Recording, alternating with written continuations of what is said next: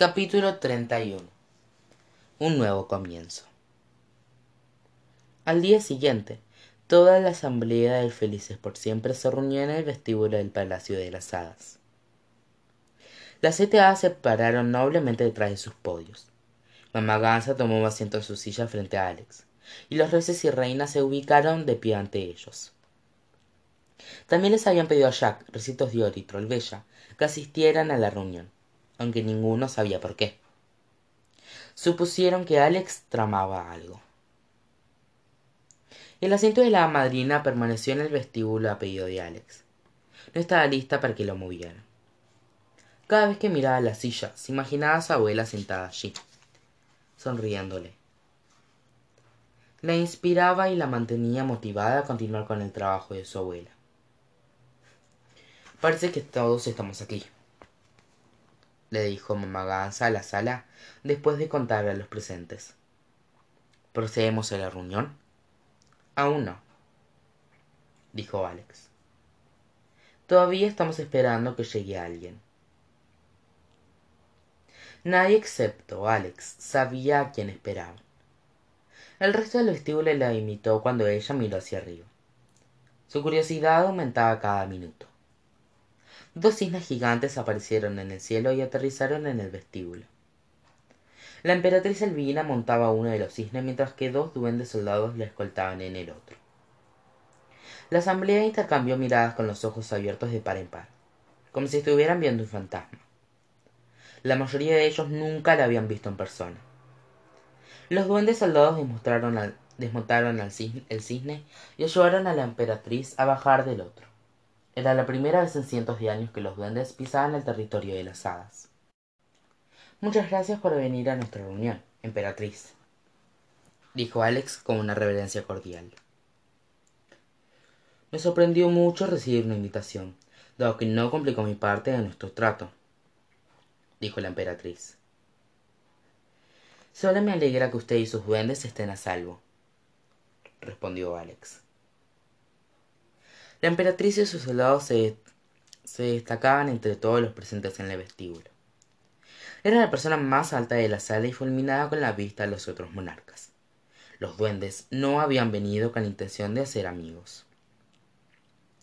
Me encantan tus ramas, dijo Blancanieves intentando romper el hielo. La emperatriz Elvina la miró como si el cumplido fuera un insulto horrible. Esta es la corona sagrada que llevó cada, que llevó cada gobernante del imperio de los duendes desde la era de los dragones. Explicó como si fuera obvio. Bueno, es encantadora, añadió Cenicienta. Ahora que todos por fin habían llegado, Alex comenzó la reunión de la asamblea. Los he citado a todos aquí hoy para hacer un anuncio, dijo Alex he decidido que mi primer acto como la nueva hada madrina será abolir la asamblea de felices por siempre. De inmediato, el vestíbulo estalló en, protestas. La emperatriz Elvina fue la única que no se sorprendió ante la noticia y las reacciones de los demás le resultaron muy entretenidas. Era la primera vez en mucho tiempo que los duendes estaban en el tanto ante los humanos. ¿Has perdido la cabeza? Preguntó Tangerina. Creo que necesitas vacaciones, niña, dijo mamá Gansa. Amarelo intentó razonar con ella. Alex, te hemos apoyado en cada decisión que has tomado, pero esta es una que no podemos respaldar. Cálmense todos y escúchenme, dijo ella. Mi abuela formó la Asamblea de Felices por siempre como un modo de unir al mundo pero tal como lo, probó la Gran Armée, el mundo está lejos de encontrarse unido. La guerra no fue la última amenaza que enfrentaremos. Tenemos que estar preparados para lo que sea que traerá el futuro, y no podemos hacerlo si algunos de nosotros no están incluidos en la conversación. Así que hoy estoy fundando la Asamblea del Felices por Siempre Jamás, y les pido a los troles y a los duendes que se nos unan. El vestíbulo se sumió en un gran silencio, pero nadie objetó su propuesta. Los hombres y las mujeres se miraban a la reina troll miraban a la reina troll y la emperatriz duende, esperando ver, a ver cuáles serían sus reacciones ante la oferta. ¿Quieres que los trolls trollins se unan? preguntó Trollbella, atónita. Sí, respondió Alex.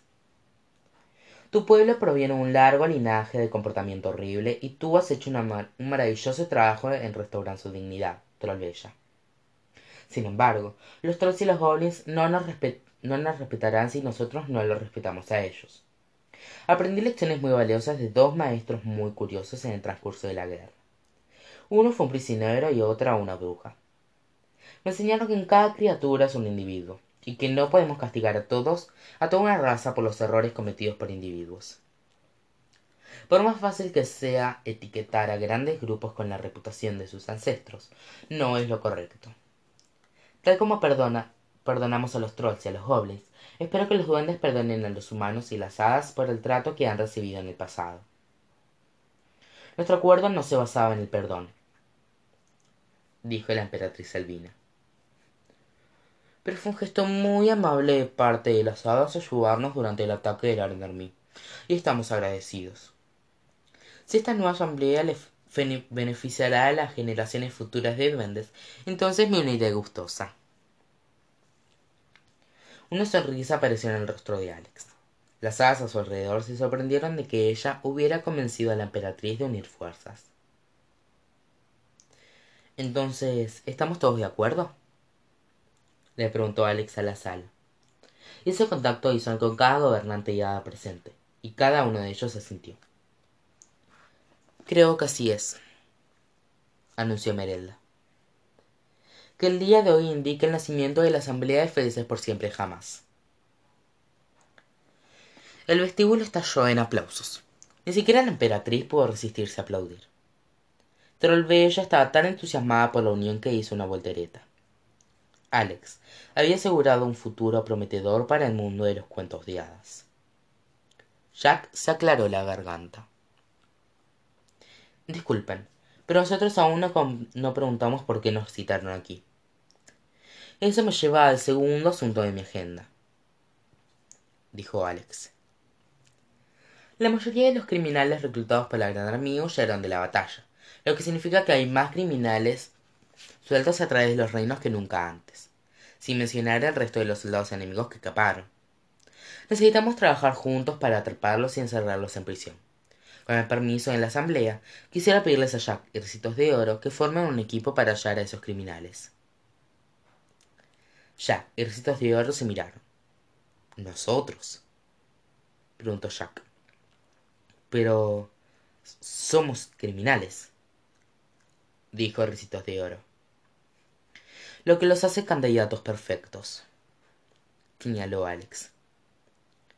Piensan como criminales, saben dónde se esconderán y con quiénes harán alianzas. Tendremos que pensarlo, dijo Jack, hablando por los dos. Recientemente hemos estado jugando con la idea de asentarnos. Eso era, eso era una novedad para Recitos de Oro. ¿Cuándo tuvimos esa conversación? Le preguntó su esposa. Bueno, solo lo supuse porque alzó las cejas de un modo sugestivo para que ella supiera que estaba pasando en su futuro, que estaba pensando en su futuro hijo sin decirlo en voz alta. Recitos de Oro le sonrió y le tomó la mano. Solo porque los pájaros construyan nidos no significa que tengan las alas cortadas, dijo ella, y después volteó con rapidez hacia Alex aceptamos. Jack y yo queremos que este mundo sea un lugar mejor tanto como ustedes. Además, nos permitirá vivir nuestra vida casi como siempre lo hemos, lo hemos hecho, excepto que estaremos trabajando para el bien mayor en lugar de nuestro propio interés. Estoy de acuerdo, asintió Jack. Ambos habían desarrollado un interés repentino en el futuro, sabiendo que traerían a un niño al mundo. Aceptamos la oferta. Entonces, les recomendaría que la primera persona que deben localizar es el hombre enmascarado, sugirió mamá Gansa. No hay límites para su crueldad y su abracia. Intentó robarle a la mismísima hada madrina. Apuesto que está allá afuera planeando su próximo golpe contra las hadas mientras hablamos. Mamá Gansa, ¿qué fue lo que el hombre mascarado intentó robarle? Preguntó Alex. Seguramente la abuela no tenía un huevo de dragón entre sus pertenencias. Mamá Gansa negó con la cabeza. Me temo que no lo sé, pero fue suficiente para que los pusieran tras las rejas durante toda su vida. Reuniremos un equipo y lo arrastraremos, aseguró Ricitos de Oro. Por desgracia, el hombre enmascarado estaba mucho más cerca de lo que todos notaron. Sin nada más que discutir, Alex concluyó la primera reunión de la Asamblea del Felices por siempre. Jamás. Agitó su varita y muchos más cisnes gigantes aparecieron, y llevaron a los monarcas a sus hogares en sus respectivos reinos. Alex estaba completamente exhausta después de la reunión, y necesitaba con desesperación algo, que, algo de tiempo para descansar y relajarse. En lugar de regresar a su propia habitación, suya, decidió ir a la de su abuela. Pronto, aquella recámara sería suya, y Alex quería pasar un poco de tiempo en, ella antes de que la cambiaran. La puerta ya estaba entreabierta cuando Alex llegó. Qué extraño, dijo en voz baja. Esperaba que todavía no hubieran llevado sus pertenencias a esa habitación. Alex ingresó, y el aroma de su abuela lo saludó en la puerta.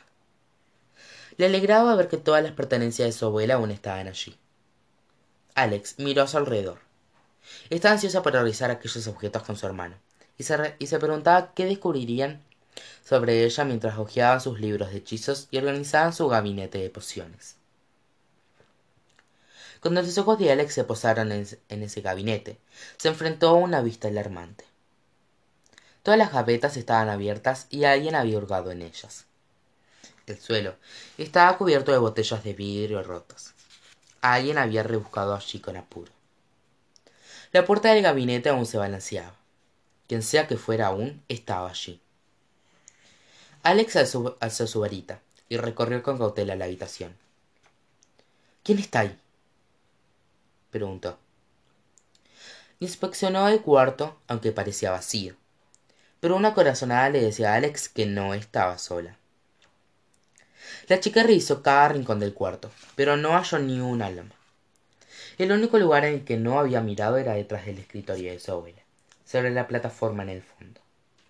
Su corazón latía más y más rápido mientras se acercaba allí. Muéstrate, ordenó. Esta es una habitación privada y no pertenece acá aquí.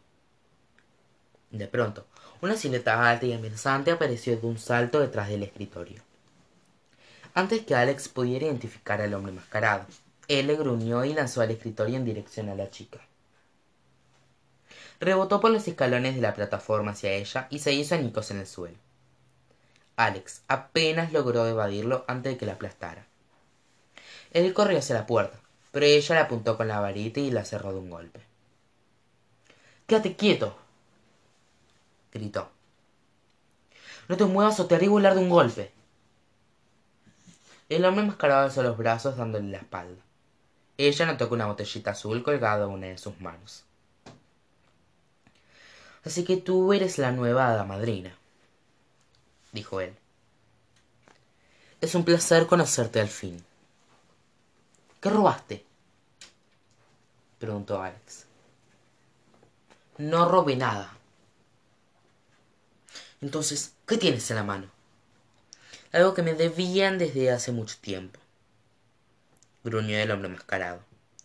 Voltea, ordenó Alex. El hombre mascarado volteó despacio para enfrentarla.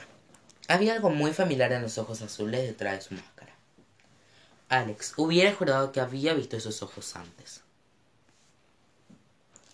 Quítate ese ridículo disfraz, dijo ella y sujetó más fuerte su varita. No quieres que lo haga, replicó el hombre mascarado en un tono juguetón. Ahora, gritó ella. el hombre enmascarado se quitó el saco de la cabeza a regañadientes y expuso su rostro por primera vez en más de una década alex dio un grito ahogado y soltó su varita tenía razón se habían visto antes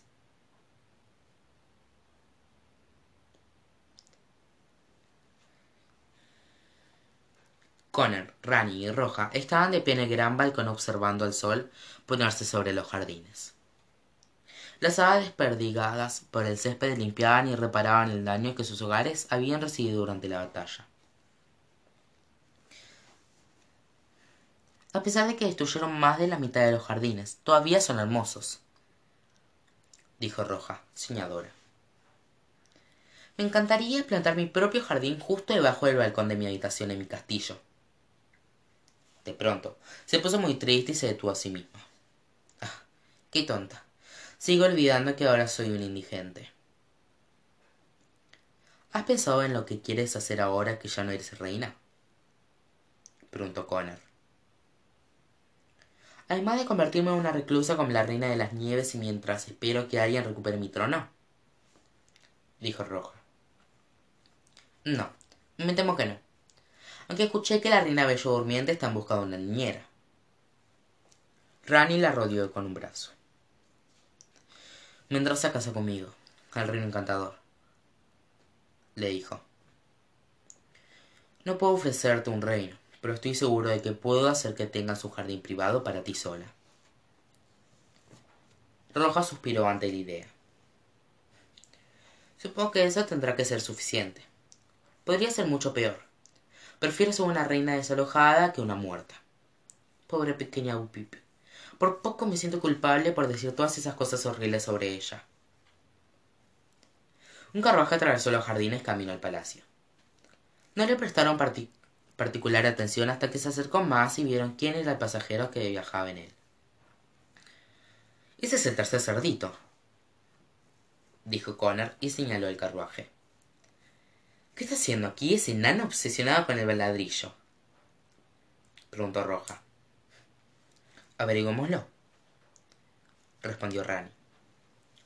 Yo a Connor y a Roja fuera del Palacio de las Hadas, y se reunieron con el tercer cerdito en los escalones de la entrada. Hola, Su Majestad, dijo el animalito e hizo una reverencia elegante. Me alegra tanto verlos de nuevo. Ve al punto, cerdito. ¿Qué estás haciendo aquí? Preguntó Roja, cruzándose de brazos. Últimamente, él le había traído malas noticias, y ella no estaba ansiosa por ir por qué había venido hasta ellos. La República de Bupip todavía está llorando la muerte trágica de la reina, pero ayer por la tarde se realizó una nueva votación y he venido a contarles los resultados, dijo alegremente. Roja no podía estar menos interesada. Me pregunto con qué tonto han, reemplazado a la pequeña Bu. Se merecen al bufón que pongan en el trono. De pronto, dejó de hablar y sus ojos se abrieron tanto que ocupaban la mitad de su rostro. Espera un momento. ¿Te dirigiste a mí como Su Majestad? Rani y Connor compartieron una sonrisa entusiasmada. Las manos de rojo comenzaban a temblar y empezó a dar saltos. ¿Acaso todos sus sueños se habían hecho realidad? ¿Su pueblo le había devuelto el trono?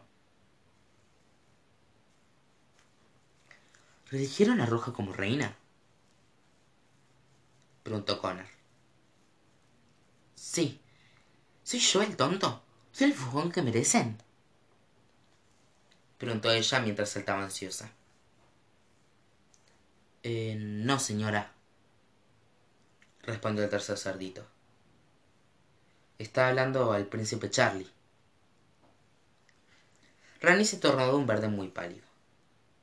¿Yo? preguntó. ¿Me votaron a mí? ¿A él? dijo Roja, igual de atónica, atónita que el hombre rana. Sí, señor, asintió el cerdo. Felicitaciones. Ha sido elegido rey. La pequeña Bu no, no, había nombrado un sucesor, y no había tiempo para que ningún candidato se presentara se presentara apropiadamente. así que los ciudadanos les dieron una lista de candidatos para llenar. Su nombre fue el que más se escribió. Connor soltó una carcajada y le dio una palmada en la espalda a su amigo. Bien hecho, rey Rani. Rani no tenía palabras. Sus pupilas por poco desaparecen en sus inmensos ojos vidriosos. Volteó y miró con culpa roja. Amor mío, lo siento mucho, dijo. Siento que te he robado algo. ¿Estás bromeando? replicó Roja. Esta es una noticia fantástica. ¿Sabes lo que significa? ¿Que ahora estarás planeando en secreto mi asesinato? Preguntó Rani tragando salida con dificultad. Roja rió con placer. No, Charlie, dijo con una sonrisa gigante. Significa que serás reina de nuevo, una vez que nos casemos, por supuesto. Rani movió la cabeza a un lado a otro, convencido de que la había escuchado mal. ¿Cómo dices? chilló él. ¿Acaso se, se comprometieron y no nos contaron? preguntó Connor. No que yo esté al tanto, dijo Rani, y miró a Roja, terriblemente confundido. ¿Eso fue una propuesta, amor mío? Lo fue si eso, si eso me hace reina de nuevo, dijo Roja, lanzando sus brazos alrededor de él. Oh, Charlie, nuestra boda será hermosa. La haremos después de tu coronación en los nuevos jardines que plantarás para mí en el castillo. Es tan curioso como en la vida todo resulta a veces. ¿No es así? Rani miró a Connor con una expresión temerosa en el rostro. Su vida acababa de tomar un camino muy inesperado y atemorizante. La aceleración se detuvo abruptamente cuando dispararon un cañón en la distancia. Todos se agazaparon justo a tiempo para esquivar la bala de cañón que hizo trizas los escalones del palacio.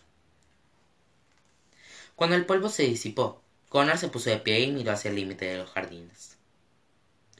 Algunas docenas de soldados de la que sobrevivieron en la guerra, guiados por el coronel Rembert, estaban, estaban atacando el Palacio de las Hadas. ¡Nos atacan de nuevo! gritó Connor. ¿Otra vez? chilló Roja.